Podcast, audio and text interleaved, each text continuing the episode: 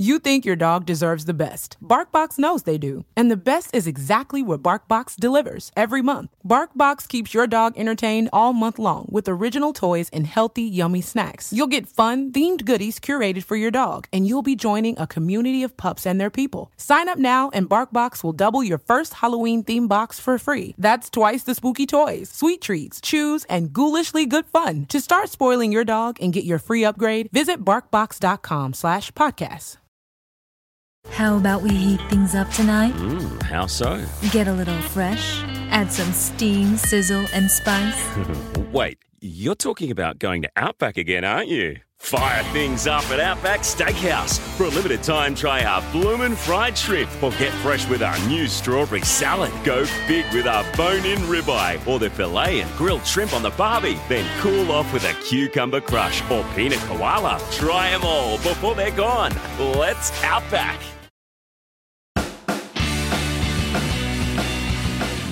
Hello, everybody. Welcome to your very favorite Bronze Age comic book podcast, Flea Market Fantasy. I'm your co host, Mike L., and as always, I'm joined by. Michael Dell of the LCS Hockey Radio Show.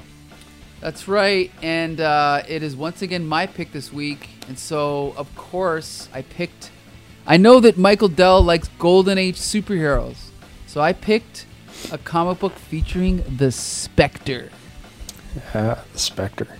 yes, and it also kind of ties in with Shocktober because he's somewhat of a horror themed superhero and that he is a ghost, right? So.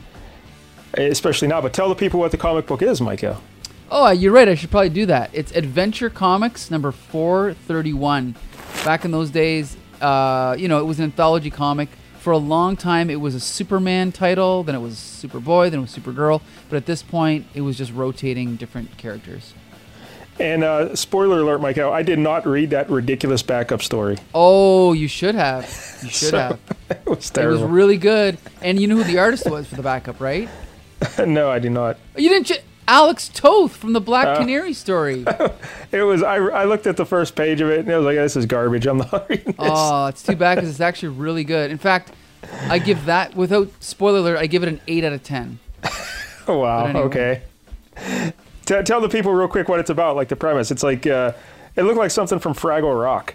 No, like, it's uh, uh, basically Jim Henson Productions. Like, no, it's um, it's it's in a it's on another planet, and basically, on this planet there are humans and there are animals, but there are also animals that are intelligent. I don't know if there's more than one species, but this one is called a snurl.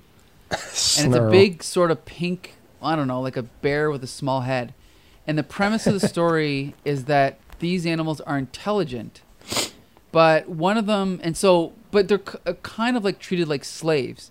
And one of them is really friendly with his human master but his wife is like well you shouldn't be friendly with them blah blah blah. And then this human tries to sell this snarl to another human owner and so he gets pissed off and he escapes and he finds refuge with a bunch of other animals that are actual like earth animals like a lion an elephant a know, giraffe a zebra and the whole point of the conflict is that they don't want to trust him because they they keep calling him a human. And he keeps saying no i'm not a human i'm an animal. And so they ask him to prove whether or not he's a human or an animal by using a gun to shoot his human or his former human masters and the, the idea is that this will it's kind of like a, a, a spy thing well oh you're really a german well then shoot this american prisoner to prove it kind of thing and i won't say how it ends but it's awesome All right. Well, that- actually does sound pretty good. But Mm-hmm. I just snarls. I was like, forget this. I'm not reading it. All right. never So, uh, judge it never judge a book by its title mike dell Never judge a book say. by its snarl. yeah So, all right. Uh, but the reason we're here today is for the Spectre. That's right The Spectre.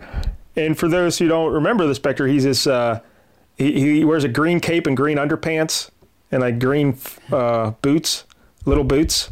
and he, otherwise, he's all white. right yeah like, Like it- green well don't forget green gloves Yeah, green gloves. And he, but he's like a ghastly uh, white, like a ghost, Right. like a specter. Some would say. exactly or a And- Mike- spook I also want to point out that uh, they spell Spectre the correct way, the uh, S P E C T R E instead of E R, because lately uh, E R is getting a big push. You know, everyone spells Spectre E R, but no, no, no. Well, this would be yeah. This is the original way, and I'm assuming the ER Yeah. is the American way, right? That's right. It's the Americanization of the spelling, and it's no E R E is the cool way to spell Ugh. it. So See, I'm Spectre. not. You know, I I don't consider myself conservative about any cause, but the preservation of of language and spelling, I am hundred percent on the side of tradition. You know, hence Z, like you said a Z, you say Z exactly. That's right. in a boot. That's well, that's a whole different story. but anyway, all right. So uh, the Spectre, real name Jim Corrigan, Mm-hmm.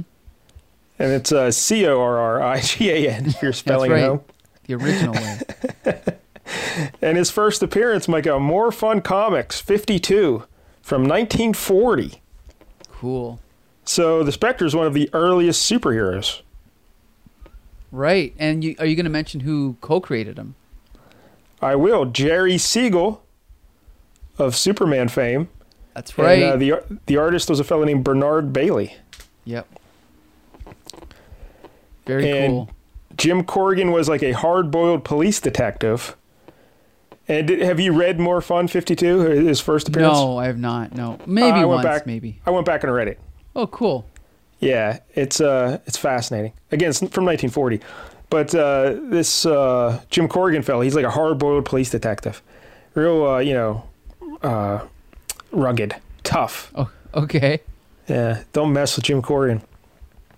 But he's engaged to a, a beautiful socialite named Clarice Watkins, I believe. Is that it? Something like that. Yeah, we'll go with that. Yeah. Oh, Winston. Clarice Winston. I'm sorry. Okay. Sorry, Clarice. And again, she's a beautiful socialite, or as beautiful as 1940 artists can make ladies, because eh, not that good. Really not that good looking. But um, okay. did you ever notice their eyes are very far apart? It seemed in the 1940s. I don't know. It's Sometimes weird. that looks good. so Anyway. uh, it, it seems like an odd couple. This rough, gruff police detective and this socialite. Um, but you know they're they're about to get married. But on his way to the engagement party, they're going to announce their engagement, and he's getting ready. He's going. Here, a uh, an informer comes up and says, "Hey, I got a tip. There's some heist going on down by the docks or whatever." So he says, "All right, that that engagement party to the beautiful socialite can wait. I'm going to go stop this." Uh, this heist, and he goes by himself. He doesn't call in, you know, backup or anything, and he just uh, beats up all these crooks all by himself. And the action is tremendous. Okay. Um, so, but he gets uh, they he goes to the hospital. So he misses the uh, engagement party. He goes to the hospital to get some you know scrapes attended to, and uh, Clarice goes down there. And, and she's like yelling at him, "Why'd you miss the party?" Yeah, yeah, yeah. And he's like, "You listen here, woman. I'm the man. I'm the boss. You be quiet." And then they just start kissing. And, and- well, they're driving back to get to go to the party now. Uh, the main gangster guy who had orchestrated the previous heist that Jim Corrigan had disrupted. His name is Gat. Oh shoot, what's his name? Why don't I should really write these down? Gat Benson. Gat Benson. okay. I, I guess Gat is probably short for Gatling gun. Maybe I don't know. Yeah, maybe. Gat- Yeah. Gat Benson. So Gat Benson and his guy, they uh, they capture Corrigan and Clarice on their way to the party. They pull them over in guns, and he's like, "Hey, you get out of the car. We're going to shoot the shoot the lady." So they kidnap him. They take him to uh, the wharf, and they conk Corrigan over the back of the head with a gun, knock him unconscious. Then they put him in a barrel, Michael. They stuff his body in a barrel, fill the barrel with concrete, and throw him in the river. Yikes. He dead. Yeah. Okay. they killed Jim Corrigan. So Jim Corrigan's dying, uh, but he he's drifting up to heaven and he sees the bright light. You know, go to the light, Yep. Michael. Go to the light. so he's trying to go to the light, but they won't let him in. And this this disembodied voice comes up and says, "Hey, Jim Corrigan, you're dead, but your mission's not done on Earth. You're going to go back and be the spirit of vengeance against all evildoers." And he gets sent back to Earth, and he becomes the Spectre Yep. and it, that's his goal. He's God's vengeance against evildoers. Right. So uh, in the book, uh, he comes to underwater at the bottom of the river, Mm-hmm. and he's like, "How come I'm not dead? I'm just sitting here underwater." And then he looks over at the barrel, and there's a hand sticking out of the barrel, and he goes, "Oh, that's probably me in there, but I'm out here. Yeah. What's going on?" so he flies out of the river, and, and he starts to realizing he can float and do all kind of stuff, and and he goes in with the bad guys, and the one guy sees him and starts freaking out, and he just drops over dead.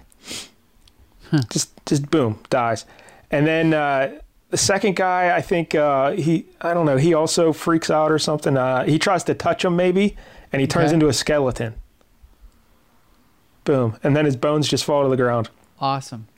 And then Gat Benson, uh, Corrigan makes all these duplicates of himself to go after Gat Benson. Gat Benson says, "Hey, back up, or or the broad's gonna get it." And, and he shoots uh, Clarice. Boom, shoots her in the chest. Oh, she's passed out on the ground, by the way. Okay. And even though she's passed out, he still shoots her in the chest. Uh, so uh, Corrigan then uh, takes care of Ga- Gat Benson, and, and he says, "Oh no, Clarice is dead," uh, and he picks her up in his arms. But when he touches her, her wounds heal Ooh. and and she's now fine.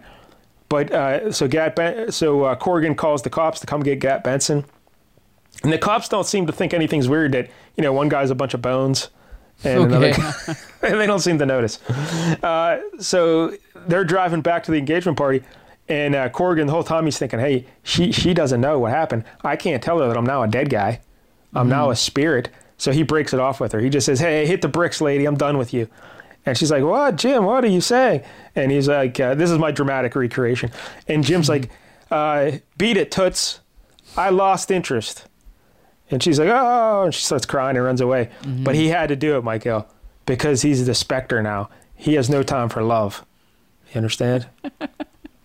That's why I break up with every girl. Beat it, toots. Yep. I lost interest. So, uh, but Corrigan goes back to being a cop. He's still a cop, but whenever needed, he puts on his uh, green underpants and his little white outfit, and he becomes the Spectre. Yeah. Nice. But it, it's pretty cool. I actually like this. Uh, oh, and by the way, Clarice, um, flash forward, I guess when uh, he, uh, Corrigan saved her life by using his powers on her, he kind of made her immortal, Oh, really? and she couldn't die, even though she tried to kill herself a few times. She didn't Really? die. Yeah, so that gets way into uh, other stuff later on. Some nonsense happens in like the '90s and stuff with her, Sure, but uh, we'll forget all that. yeah. So uh, that there's the backstory there for Jim Corrigan, uh, and he was a charter member of the Justice Society of America, Yep. which started at All Star Comics number three, 1940. Can you name the other members of the uh, Justice Society of America, the original members, Michael? Okay, without googling it. Uh, Hourman, Correct. Starman. No. Oh, I'm already uh, losing here. Uh, Hawkman, Correct. the Atom, Correct.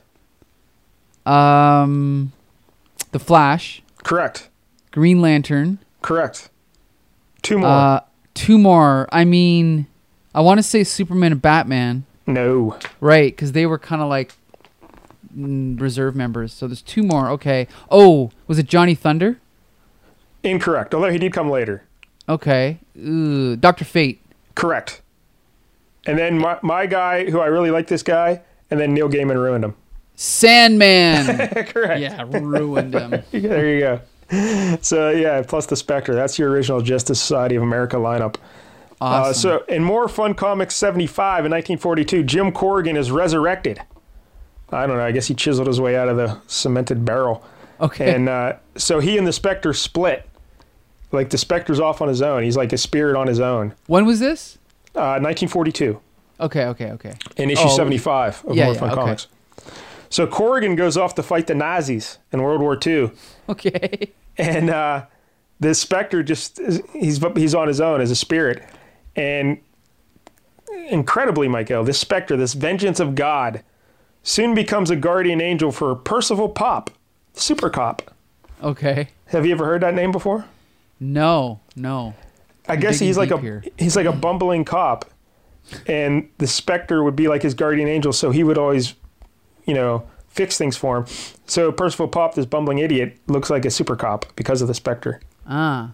So, So that's what kind of they, they just ruined changed the his Spectre. yeah they changed the status quo eh huh yeah, he was no longer a vengeful spirit from God. He was just a, a goofball. Uh, so the Spectre made his final appearance in More Fun Comics in with issue 101, And then he left the Justice Society of America in All Star Comics number 23, and both of those issues were in early 1945. Uh, editor Julius Schwartz revived the Spectre in the mid 1950s, and he was once again a vengeful spirit, um, Right. taking out the evildoers. And he made various appearances throughout the 60s in Showcase, Justice League, and The Brave and the Bold. And and the character became like super powerful, like godlike and omnipotent. Like he could do all kind of crazy shit. So Now, you know where it becomes really confusing though is the, here's a question: Was that the Earth One or Earth Two Spectre? Yeah, this is uh people debate this a lot. And apparently there's a couple explanations for this that uh, Earth 2 Spectre came into Earth 1 Jim Corrigan. so I don't know. I have no idea. Um, but yeah, DC Comics continuity. Don't even try to understand it. Uh huh. Can't argue with that. It's a train wreck. So the Spectre got his own series in 1967, but it lasted only 10 issues. It's uh, most notable because a young Neal Adams. Uh, he drew, I, I think, issues, t- if I'm remembering correctly, like two, three, four, and five, and I think he wrote issues four and five as well. Uh, and then the final two issues of the series, nine and ten, were basically like a horror anthology, with the Spectre just serving as like a narrator, kind of like Really? uh, House of yeah, like Mystery House or whatever. of Secrets and House of whatever. Yeah. I guess the problem was that like, how can we keep making uh, interesting stories with this character who is a god? He can do whatever he wants. Right. Huge That's a problem. Yeah, big, big problem. Uh, so then uh, editor Joe Orlando revived the Spectre for Adventure Comics, and that's what we will be reading today. And he he start he brought him back in issue 431, 1974. Now the reason he brought him back is because Joe Orlando was mugged. And Really? yeah, he was so uh, you know pissed off about getting mugged. He's like, we need a superhero who's vengeful and hunts down criminals, and is just relentless in pursuing criminals. So the, he brought back the Spectre, made him more of the vengeful, uh, you know, wrath of God, and uh, he had a ten issue run here in Adventure Comics. Orlando would plot all the issues with uh, writer Michael Fleischer, and Jim Aparo was the artist for all the issues. And it was kind of uh, this run, which is generally called the Wrath of the Spectre.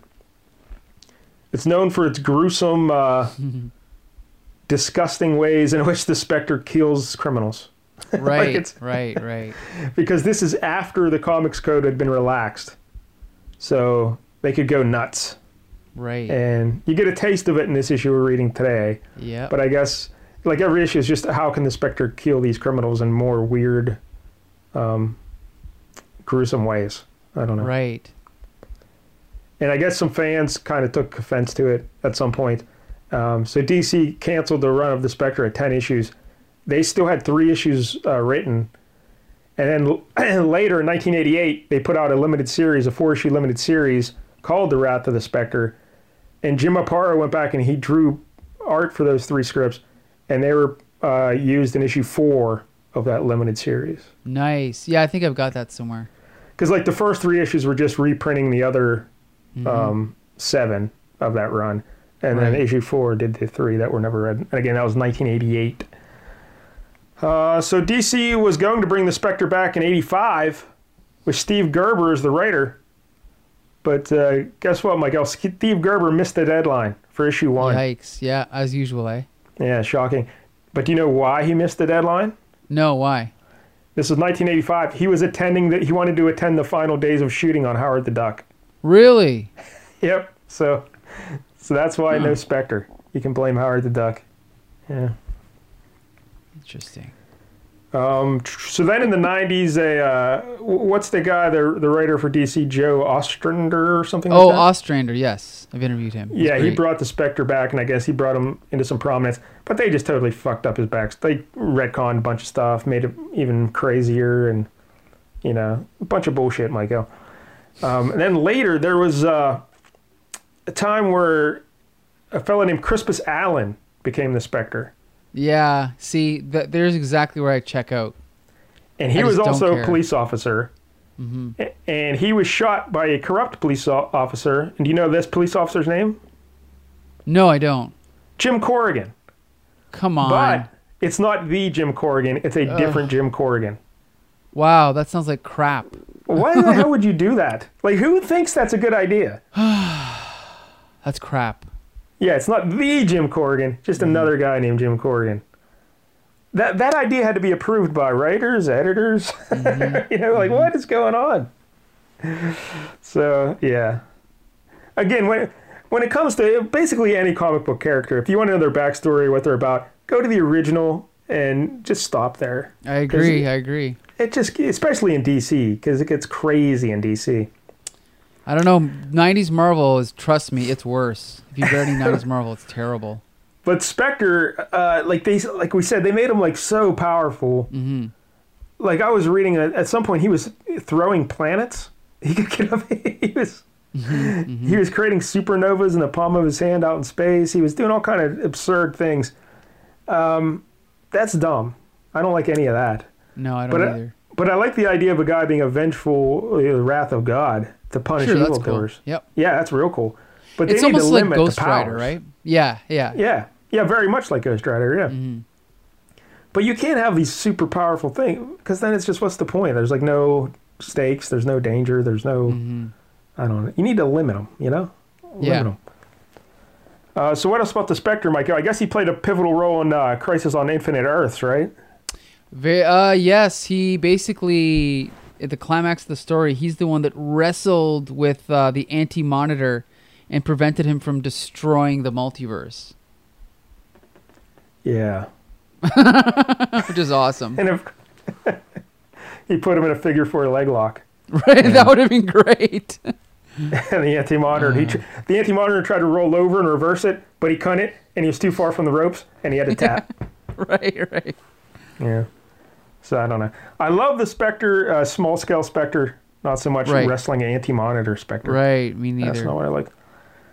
Um, all right, so the uh, creator here is, uh, or the writer here is Michael Fleischer, and we can talk about him later.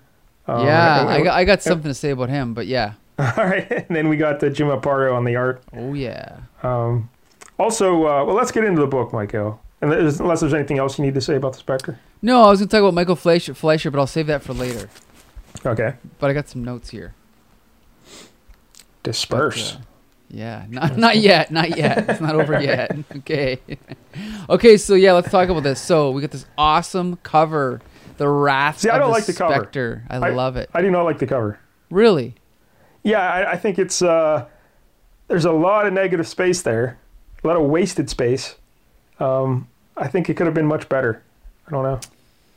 Uh, Well, describe the uh, cover. Describe the So cover. the okay, so we got first starting at the top. We let's just talk about this. We've got our old old '70s DC logo, the line of DC superstars, right? And then it's So, funny yeah, that's because in a, that's in a circle in the left corner, right, and then in the right corner there's a circle with the price and the issue number. right, right, in the month and all that. And it's twenty cents. Right, 20 cents. And then we have this awesome classic logo, Adventure Comics. The adventure looks like it's kind of handwritten. But then, funny enough, next to the logo, underneath the DC logo, there's another little in tiny print Adventure Comics again. Yeah. Not sure why they have that, but.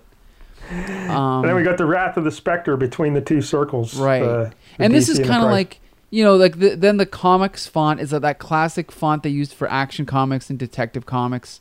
I'm not sure what font that is, but it's pretty, you know, classic. Um, and then anyway, so that takes up like again like a four, like almost like a fifth of the cover, and then we have the image of the probably more than that. It's Yeah. probably a full third of the cover. fourth, actually. yeah, or well, yeah, maybe. Yeah. Measure it And then out. we- That's a third. okay.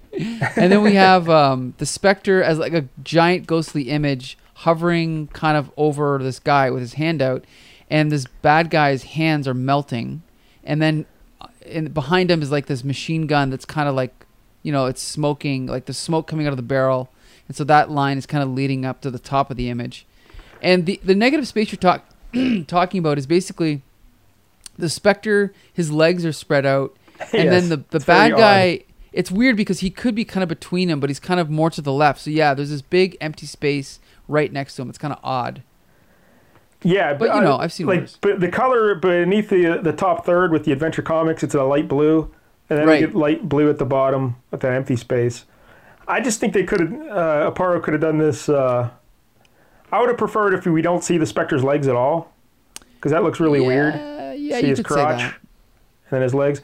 Um, and also, you could have just made the guy much bigger, and you see his hands melting. I don't even know if we need to really see the gun smoking. I mean, Yeah, that's kind of pointless.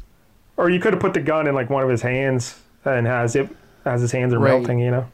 Yeah. Like imagine imagine this cover with just the Spectre from the hand and the cape and the head and then that crook his face and his hands taking up the rest of it on the bottom. You know what i mean? Yep. like like his like his face to the page left of the hand and his melting hands sticking up to the right and melting down the full right side. There you go. That's a cover. There you But go. yeah. Should have called you. so anyway But yeah, you know Um, what's funny is Jim Aparo. I've never thought he's a great cover artist, but um, I think he was better back in these days, in the early days. yeah But he's definitely. We'll talk about it later. But I love his art. But anyway, we'll talk about that later. Well, we should mention uh, now that we're on the splash page, we see the credits. Um, technically, he didn't do all the art here. Um, this, yeah, that's this- what that's what's confusing. Well, the script is by Michael Fleischer, and the art continuity is credited to Russell Carley. And Fleischer and Carley worked together a lot back in the day, and bas they were like partners. And basically, uh, Carley, what he did was the breakdowns.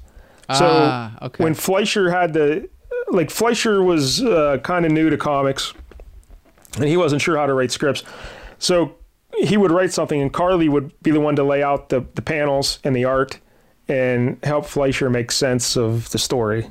So, yeah, huh? Yeah, I was gonna say it, it seemed a little bit different from what I'm used to from Aparo. yeah. So basically, Aparo is doing the finishing here.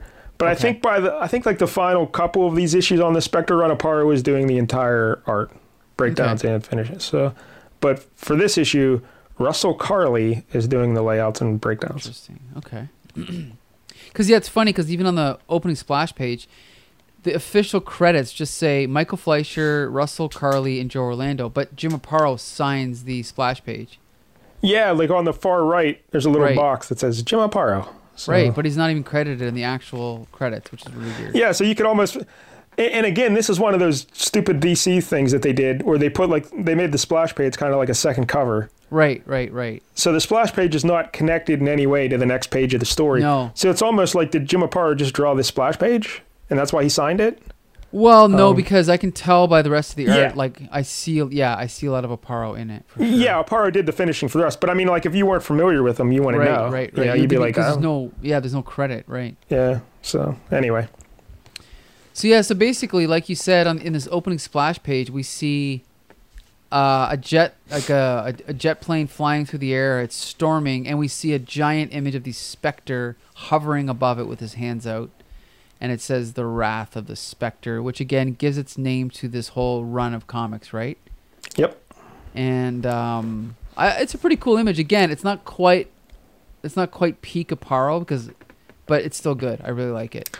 Yeah, I like it as well. Yeah. it's Big old Spectre. and then in the next page um, we we join in on a um, what is this called like a one of these trucks that carries money for a bank whatever those are called Armored truck. yeah armored truck. There you go.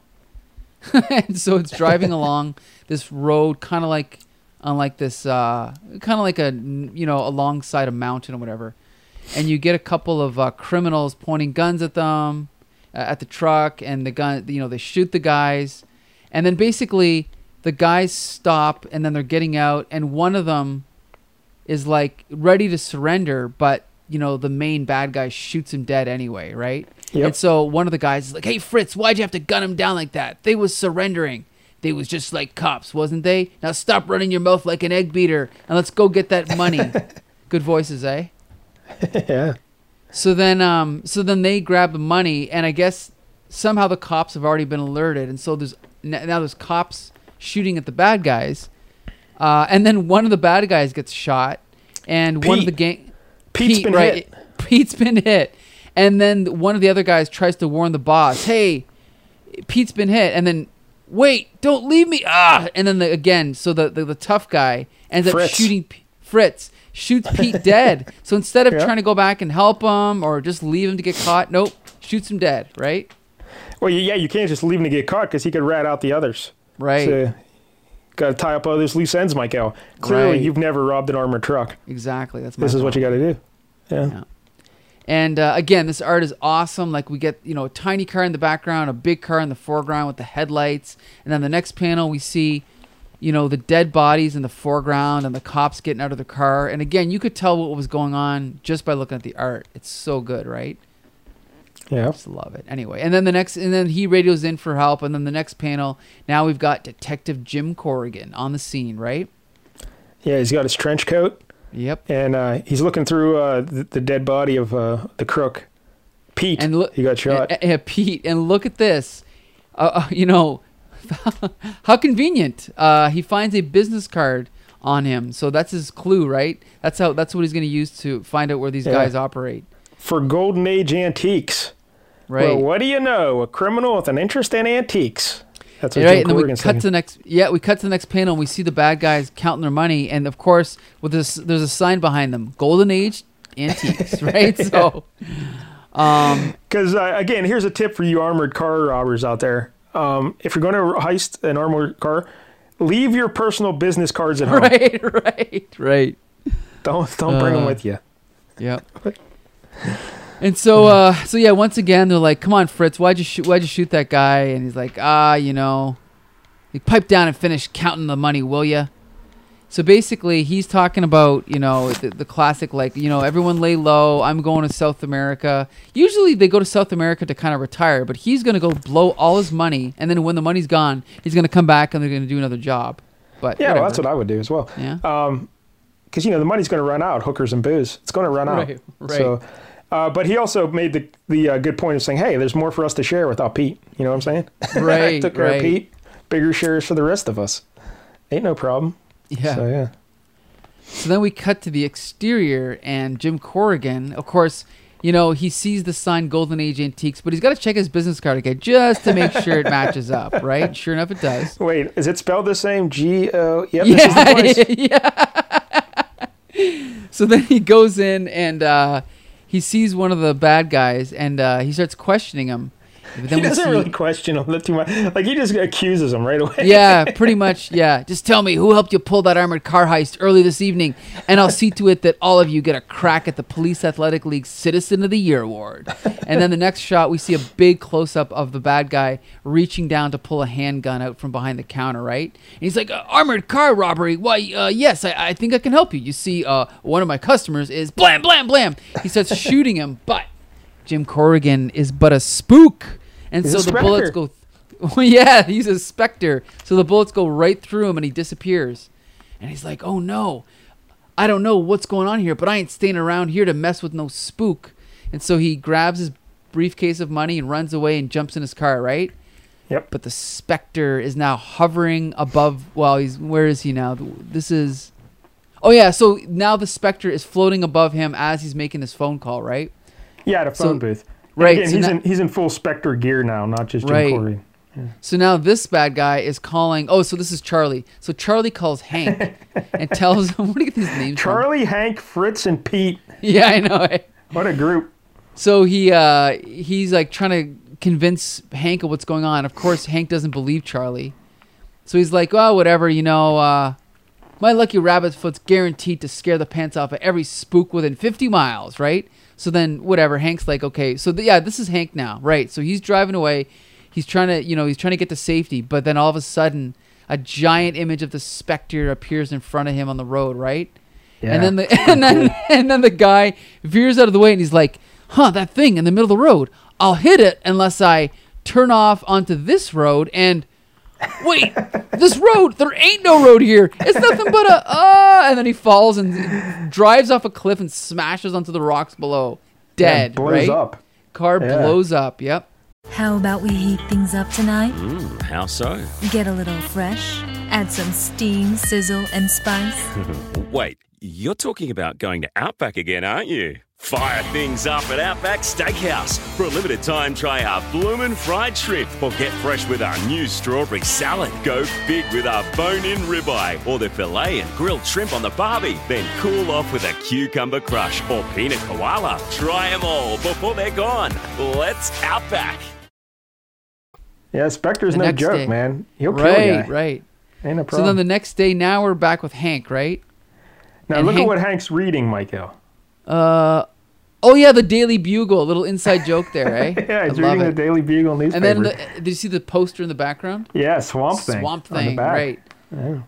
So anyway, so yeah, he's reading the paper, thinks everything's good to go, and then all of a sudden the specter phases through the wall and materializes behind him.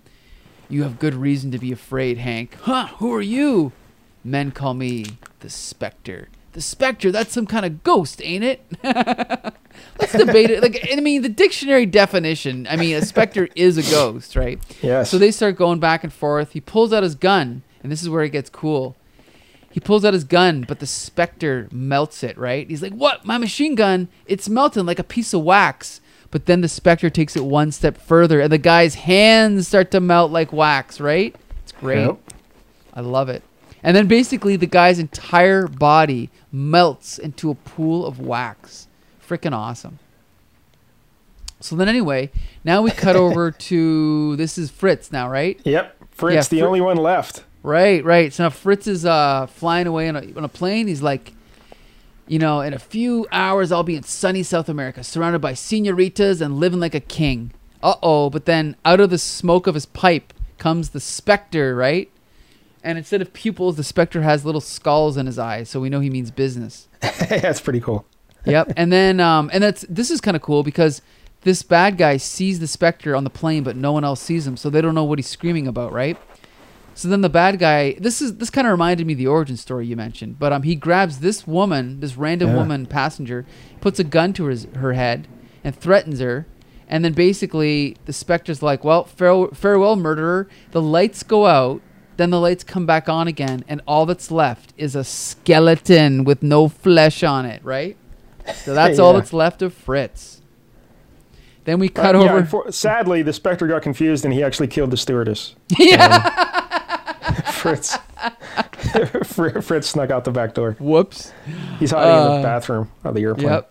Yeah, Fritz or uh, Spectre may have the powers of a god, but you know that's one way, easy way to fool him is just flick the lights. but no, So- we, we see that it's Fritz because he's still clutching the gun. Right. So, So, that's cool. So cool. Yeah. So then we cut back to uh, right the police headquarters, and of course his Jim Corrigan's boss is chewing him out. Right. He's like, Yeah. I don't give a tinker's damn about sealing. Oh yeah, because uh, what's his name? Um, Jim Corrigan's like, don't worry, chief. We've got the entire ci- city sealed off. Those mugs don't have a ghost of a chance.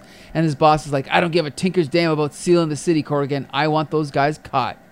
Yes, sir. The end. Because Yeah. guess what? Yeah, because they're already all dead. Because the Spectre killed them, right? Yeah, so what happens the next day when they still haven't caught? I What does guess Corrigan just tell him? pretend to keep looking for them and spinning his wheels and getting paid. I don't know. So he just looks like a terrible police officer. Right. Yeah. I don't know. The end. Yeah, that's it. The It's a quick Spectre. one. It was very quick. Um, all right, so the writer here is Michael Fleischer, and I had never heard of him, uh, but apparently you were familiar with him. Uh, he was born in 1942 and raised in New York City. He started writing comic books in 1972, and he was doing assorted supernatural and horror stories for DC. All those like you know House of Mystery, House of Suspense, that that kind of stuff. Uh, he was originally contracted by a, a uh, other book, like a separate company, to do encyclopedias based on Batman, Superman, and Wonder Woman, a series of three encyclopedias. So, and he was uh, doing so much research at DC, at the DC offices, they eventually just uh, hired him to do writing for him. But that's how he got into comics Cool. because he was writing those encyclopedias. Um, aside from the 10 issue uh, Spectre run in Adventure Comics, he's most famous for writing the Jonah Hex character for 12 years. Nice. He began with the character on uh, Weird Western Tales in 1974, and he continued through 1985 on the character's self titled uh, series. And he did issues 1 through 12 and issues 16 through 92. Cool. So if you like Jonah Hex, you know Michael Yeah. Fleischer. yeah. Explain who Jonah Hex is for the kids, because I've never read any Jonah Hex. Oh well, he's so he's basically like a cowboy. Um, but th- the big thing that you know separates him from other cowboys is one half of his face is completely, you know, deformed, like almost like Two Face from Batman.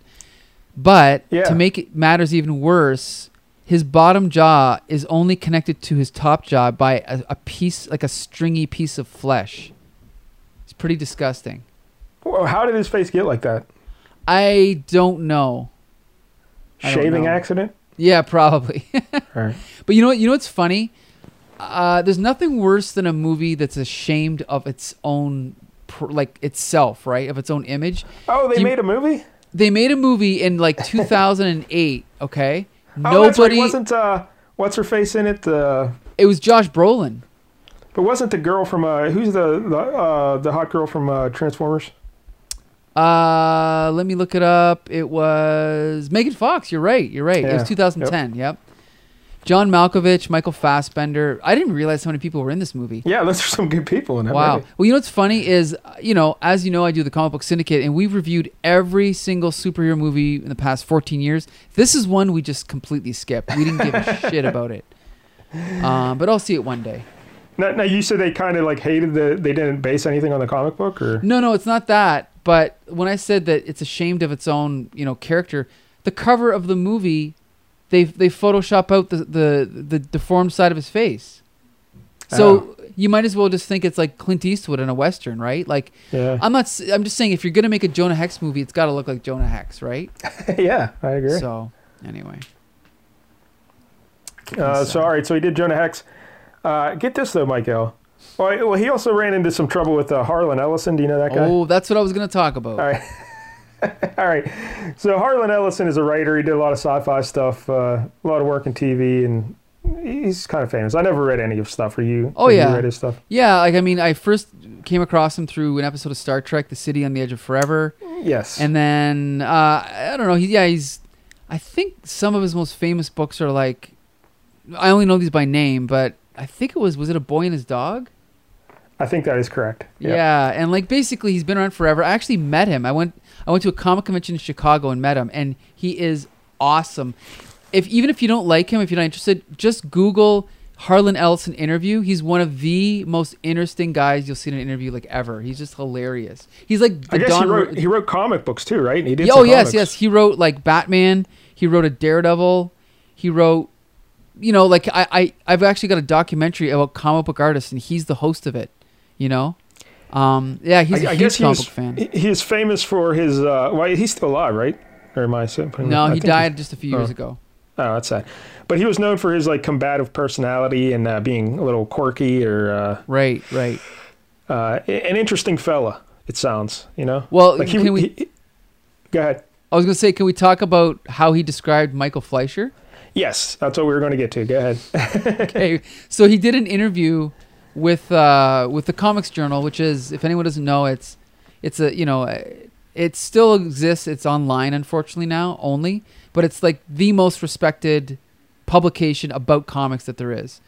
And he was being interviewed by the the editor in chief or whatever, or the publisher Gary Groth, and they came up they came upon Michael Fleischer, and it, throughout the course of this interview, Harlan Ellison described Michael Fleischer as quote crazy, certifiable, twisted, derango, a lunatic, and a bug fuck.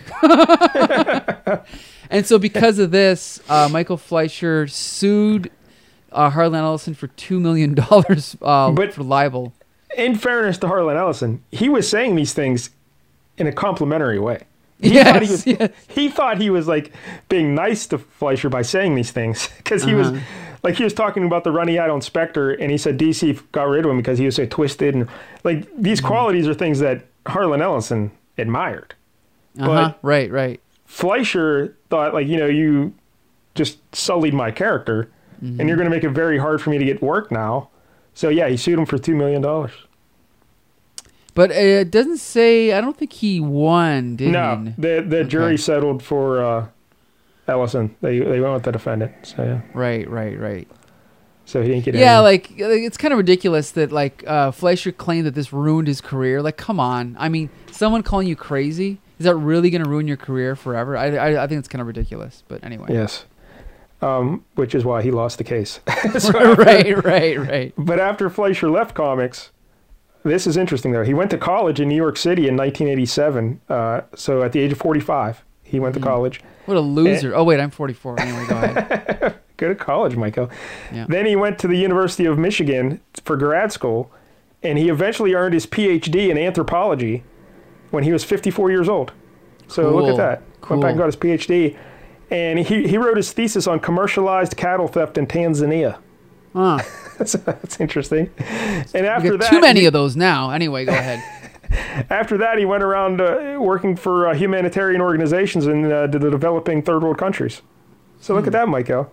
He gave back to the world, Yep. helping So others. There's still hope for me for a second career then. Eh, I don't think so. I think you're, you're pretty much done. but this guy, he's going around helping develop co- developing third world countries. Uh, He died in 2018 from Alzheimer's disease at the age of 76. Right. 76. So yeah, an interesting fella. I like that. How about that though? Whole, whole second act of his life. Yeah. Just goes, amazing. get his PhD. It's funny, yeah. A a lot of these guys, like we've talked about before, from the '70s, they they did have like a second act. Like uh, Steve Gerber, as we know, became like a t like a TV writer, right, and cartoon writer. Uh, what's his name? Bill Mantlo became a lawyer. You know, like you know, because that was we we- we've talked about this. How a lot of these guys were writing these comics in the '70s when they were like in their 20s, right? So and they and they weren't were- getting paid a lot of money either. right, you and they weren't really professional writers, right? They were kind of just fans turned writers. Not to say they weren't good, but it was just a whole different Uh, era. speaking of uh, Mantlo, and we were talking about Harlan Ellison. I guess Mantlo did an issue of the Hulk. I forget what issue number it is, but basically he ripped off a Outer Limits episode that Harlan Ellison had written called "The Soldier," I believe. Okay. And um, also, Ellison thought that James Cameron had ripped him off. Oh, for Um, Terminator, yes. I think yeah. he got sued, right? Yeah, Or something, I- yeah. and I think they settled it or something. I don't know. But anyway, with Mantlo, Mantlo actually admitted, like, yeah, I just ripped off the, this episode, and they said it was an, you know, a tribute to that episode or something. But they didn't give Harlan Ellison credit, and so he was very upset. So he called Jim Shooter and was yelling at Shooter, and Shooter said, "Hey, it's just a mistake. Uh, we'll, you know, we'll fix it. We'll give you credit or whatever." And Ellison said, "All right, all right, no big deal. Uh, just give me the credit for the story and pay me what Mantlo got paid for doing that issue." and and then also he wanted uh, lifetime uh, subscriptions to everything Marvel produced. Okay. and I guess Okay. Shooter said, "All right." So- Really? That's probably nothing to them, right? It's a drop in the bucket. Yeah, because they, they print all those books anyway. You know what I mean? So it's like There's they always always have extras. Yeah. called. Yeah. yeah. So yeah, um, but yeah, so there's that Harlan Ellison. Huh. We're going to do a podcast about Harlan Ellison next. Yeah, no, he's great. Seriously, like when you get a chance, just Google Harlan Ellison. He's amazing. I've, I've, I've I got like an hour long interview with him on the Tom Snyder show or whatever it was called. But yeah, he's yeah, great. Tom Snyder tomorrow, Yeah. right? yeah, the Tomorrow Tom Show. Snyder. Yep. Uh, all right, so there it is, the Spectre. Uh, what about the writing here, Michael? Ah, I thought it was fine. I thought it was good. Yeah, I mean it's 1974. I will say this: uh, there's a couple huge issues with the plot. Like, how does the Spectre know? Like, I get he goes to the antique because he finds that business card, which is ludicrous, whatever. But um, so then he's chasing down Hank or whatever that guy in the car. Hank dies. He hears him talking on the phone to a guy named Charlie, but he doesn't know who Charlie is. Yeah. How does he get to Charlie? And then Here's how the does he get to Fritz? Right. See, the thing is, is we at least they show him coming out of the guy's the smoke of the guy's cigar. I mean, not to His say pipe. that that's a rational or his, His pipe. pipe. Not Yeah. to say that it's a rational explanation, but it's like we said earlier. There has to be a limit to his power, right? So even if he's a ghost, and even if he, even if he can turn people into wax, he can't be omniscient, right? Yeah, like He- he, like we need to see the detective work that gets him from A to B to C. Right, you know, right, And right. We, there is none. He just shows Right. up at these criminals and kills Right. them. All right, well that's fine. And then, like we said at the end of the story, the ending is, I don't know. They could have done that better. Like, right, right. like again, what's going to happen tomorrow when Corrigan shows up to work and those guys still haven't been caught, and the next day when they haven't been caught, the day after when they haven't been caught, like, Yeah. like I don't know. Um, Well, you could have like the the chief say, ah, they're probably a million miles from here, and, and Corrigan could just say, ah, they'll get what they. I'm sure they'll get what they deserve, or something like that. Right. And that'll, that'll tie it up. But now it's just open, like so. Corrigan just looks like a terrible detective. I don't know. Right. Whatever. See, like to me, this is one of those things where it's a potent idea, but if they were to adapt this into like a TV show or movie, they would have to really flesh out this story. But like him turning the guy into wax is very cool. You Yeah. know, running the car off the road is cool. But And it's kind of shocking. The car thing was kind of shocking because you're not used to the, like in 1974. You're not really used to uh, superheroes just letting people die like that. You know. Right, right, right, right, right, Just go drive off that cliff, buddy. right. And it's also funny because, as you mentioned, like Michael Fleischer got all the credit and or blame, but it was actually Joe Orlando that came up with most of these scenarios, right? Yeah, they plotted the issues together. Right, right, the so- ideas. So, uh, but but yeah, the melting guy and the the skeleton on the airplane. That those are both really cool. You know. So. Mhm. And I guess, uh, do you know how he killed other people later? I, I think he turned some into like salt or Yeah, there's that. I remember trees. there was one where he turns someone into scissors and cuts them. I think, or, or he turns Or them into paper. and he Yeah, cuts and them cut as up, scissors. Yeah. yeah. Yeah. So yeah, the Spectre. He like he. I just remember him as a kid, like seeing Justice Society of America stuff, and he always looked so cool. But Mm-hmm. I really didn't know his backstory or anything. Um, I, I like his backstory about the uh, gangster killing him and coming back Right. and, and having to break off the engagement with the lady he loves. Um, and, and then I also heard that later on he got an offer from the uh, the voice or because some people say it was the archangel Michael who made him the offer. Then later, you know, God, the basic Uh-huh. God. Um, but anyway, uh, they say, hey, you can come back into heaven now. You did your job. You can come into heaven. And he said no because he always wanted to protect Clarice, Ah, okay. which I think is pretty nice. But uh, I don't know. I, I only heard that in one. Like I watched a bunch of little YouTube videos Ah. about the Spectre before doing the research, and I heard that in one of the videos, but I didn't uh, read it anywhere. So I don't know if that's true or not. But See now, cool. just to add to the confusion, okay. Yep. Uh, I will say that, you know, for for those listening, everyone knows that in the '50s, DC rebooted the Flash, Green Lantern, the Atom, and Hawkman, right, and gave Yes. them all new origins, right. But then a couple years later, instead of rebooting the rest of the Justice Society, they just brought them randomly back, like the Spectre, uh, Hourman, uh, the Wildcat, Doctor Fate, but they didn't really say whether they were the Earth One or Earth Two versions, so it got very confusing. And then as the '70s went on, you'd see them teaming up with Batman, and then people are like, "Okay, wait a minute! I thought these were Earth Two characters. How can they be teaming up with Batman on Earth One?" Right? Then it got even more confusing because when DC rebooted in 1985 after the crisis, they, they were they, they merged all their Earths together, right? And then you had the Justice Society in the 40s, and then the Justice League in the quote present day. But then you have characters like the Spectre, who are like 70 years old, right?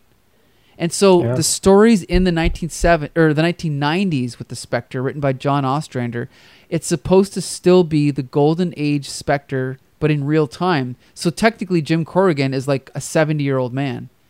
So it makes no sense. And that's probably why they came up with the story about his girlfriend Clarice being immortal, right? So they could explain why she's still around. I'm assuming. I'm just guessing. And it gets even more weird though because like she's in her 90s or something, and her granddaughter tries to kill her, Uh, and the Spectre like smother her with a pillow, and the Spectre is there meeting with Clarice at the time, like in the astral plane or something. Their spirits are talking. So then he comes out and he swaps their spirits. He puts the young girl's soul into the old lady body, and he puts Clarice's soul into the young girl's body. I don't know. I just avoid that stuff like the plague. Yeah, it's all just nonsense. Right. So, but, I also, did you come across the time where Hal Jordan became the Spectre? Yes, I did. After Yeah. uh, was that after he was parallax, right? Right, right. And he died, and then he became the Spectre, I believe. I, I just hate that crap personally, but I agree. I agree. Um, so there it is, the Spectre. Uh, the art here we mentioned Jim Aparo. It's fine. It's good, solid comic book art. You know. yeah, like I Um, said, yeah, it's not peak Aparo, but it's really good. Yeah. Yeah. Um, I mean, the storytelling's amazing, like incredible, as we said. Like you can always tell exactly what's going on, and it's a little bit more fluid than his '80s and '90s work, so that's why that's better. And uh, obviously, there's some creativity with the hands melting and you know the skeleton and stuff like that. So yeah, it's, and like the images of the specter in the sky and the lightning, it's very Yeah. moody, right? It's good stuff. and we talked about Aparo in detail. Uh, I think back when we did the Brave and the Bold. Issue, Right, like right. number two, I think of Flea Market Fantasy or something Yep. like that. So uh, there you go. All right, so one out of ten, Michael, for the Spectre. I'll give it a solid seven out of ten. Huh? I'll give it a six. All it a right, six. all right. I, I like the Spectre, but the uh, again the plot holes. This story, it seems like it was just too condensed. Right. Uh, uh, yeah, needed like twelve at least two or- more pages to kind yeah, of like flesh there's things out. Only twelve pages, right? Right. Yeah. So Yeah, if they just would have explained how he found those those other guys, it would have been a lot better. Yep. So uh, there you go. The Spectre. Um, next And week. Wait, wait, Oh. wait. Let's not forget. And then we've also got is a snarl Ah, human, and that gets right. an eight out of ten. But anyway, okay. So that's why you gave it a seven overall because you like to snarl or That's whatever. right. Better. But um, all right, so that's the Spectre. Now, all right, next week, Michael, we got some issues. I don't know. Um, here's the thing. It's uh, I, I knew we would be recording on like the 29th, so I'm like, oh, that's still Shocktober. I'm gonna pick another Shocktober title because I know the kids love Shocktober. That's right. So I was gonna go Werewolf by Night Woo! because I've never read any Werewolf by Night. What You've issue? never read any Werewolf by Night. Well, that's the that's the point. As of now, we're gonna go Werewolf by Night issue 15 okay. from I believe 1974ish, somewhere around there. And this also uh, features Dracula. So it's a werewolf fighting a Dracula. well, the Dracula, not just Yeah. a Dracula. And let me, uh, this is probably where they got that whole Twilight thing from this issue Could be. Could be. of Werewolf by Night. And I believe our buddy Miles Watson will be joining us nice. to discuss this. So, Werewolf by Night, issue 15. That's the plan. Maybe it'll change, maybe not. But Werewolf by Night, issue 15. All right. Looking So forward to go. it. All right, so yeah, Flea Market Fantasy. We review a different Bronze Age comic book every week. That's a comic from the 70s or the 80s. Uh, one week I pick, one week Mike Dell picks. We are available on Spotify, Stitcher, iTunes, under Comic Book Syndicate. We're also on uh, the Twitter Comic Book Syndicate feed, uh, the Facebook page, and the Comic Book Syndicate website. Uh, we air a new episode every Tuesday, so please be sure to listen next week and every week. And until next Tuesday, disperse!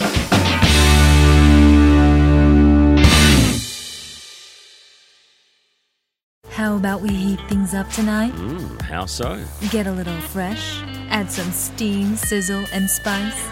Wait, you're talking about going to Outback again, aren't you? Fire things up at Outback Steakhouse. For a limited time, try our bloomin' fried shrimp or get fresh with our new strawberry salad. Go big with our bone-in ribeye or the filet and grilled shrimp on the barbie. Then cool off with a cucumber crush or peanut koala. Try them all before they're gone. Let's Outback.